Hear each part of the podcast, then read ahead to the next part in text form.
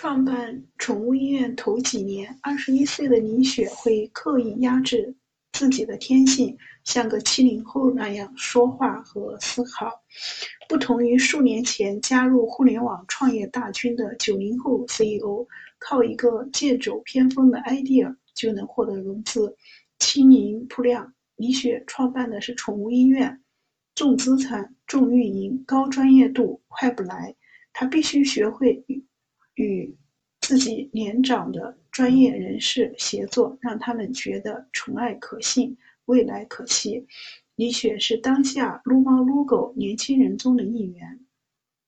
当时，李雪养了多年的爱犬患了关节类慢性病，李雪带着它四处就医，但是体验很不愉快。爱犬的病没治好，诊所环境也难言满意。更叫人不知所措的是，关于诊病。诊断、关于疾病诊断、治疗方案等关键信息，各家宠物诊所各执一词。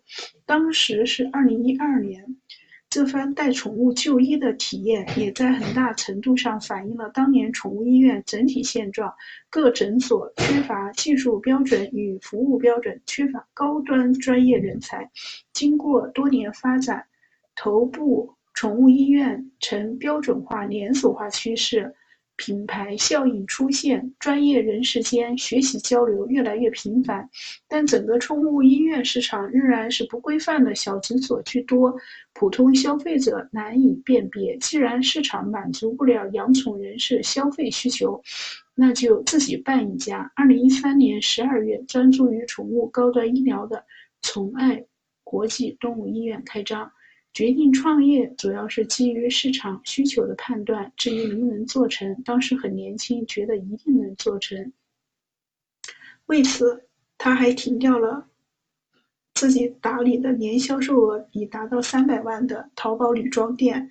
在李雪看来，既然自己宠物的需求没有得到满足，相当一部分养宠人士的需求一定也没有得到满足。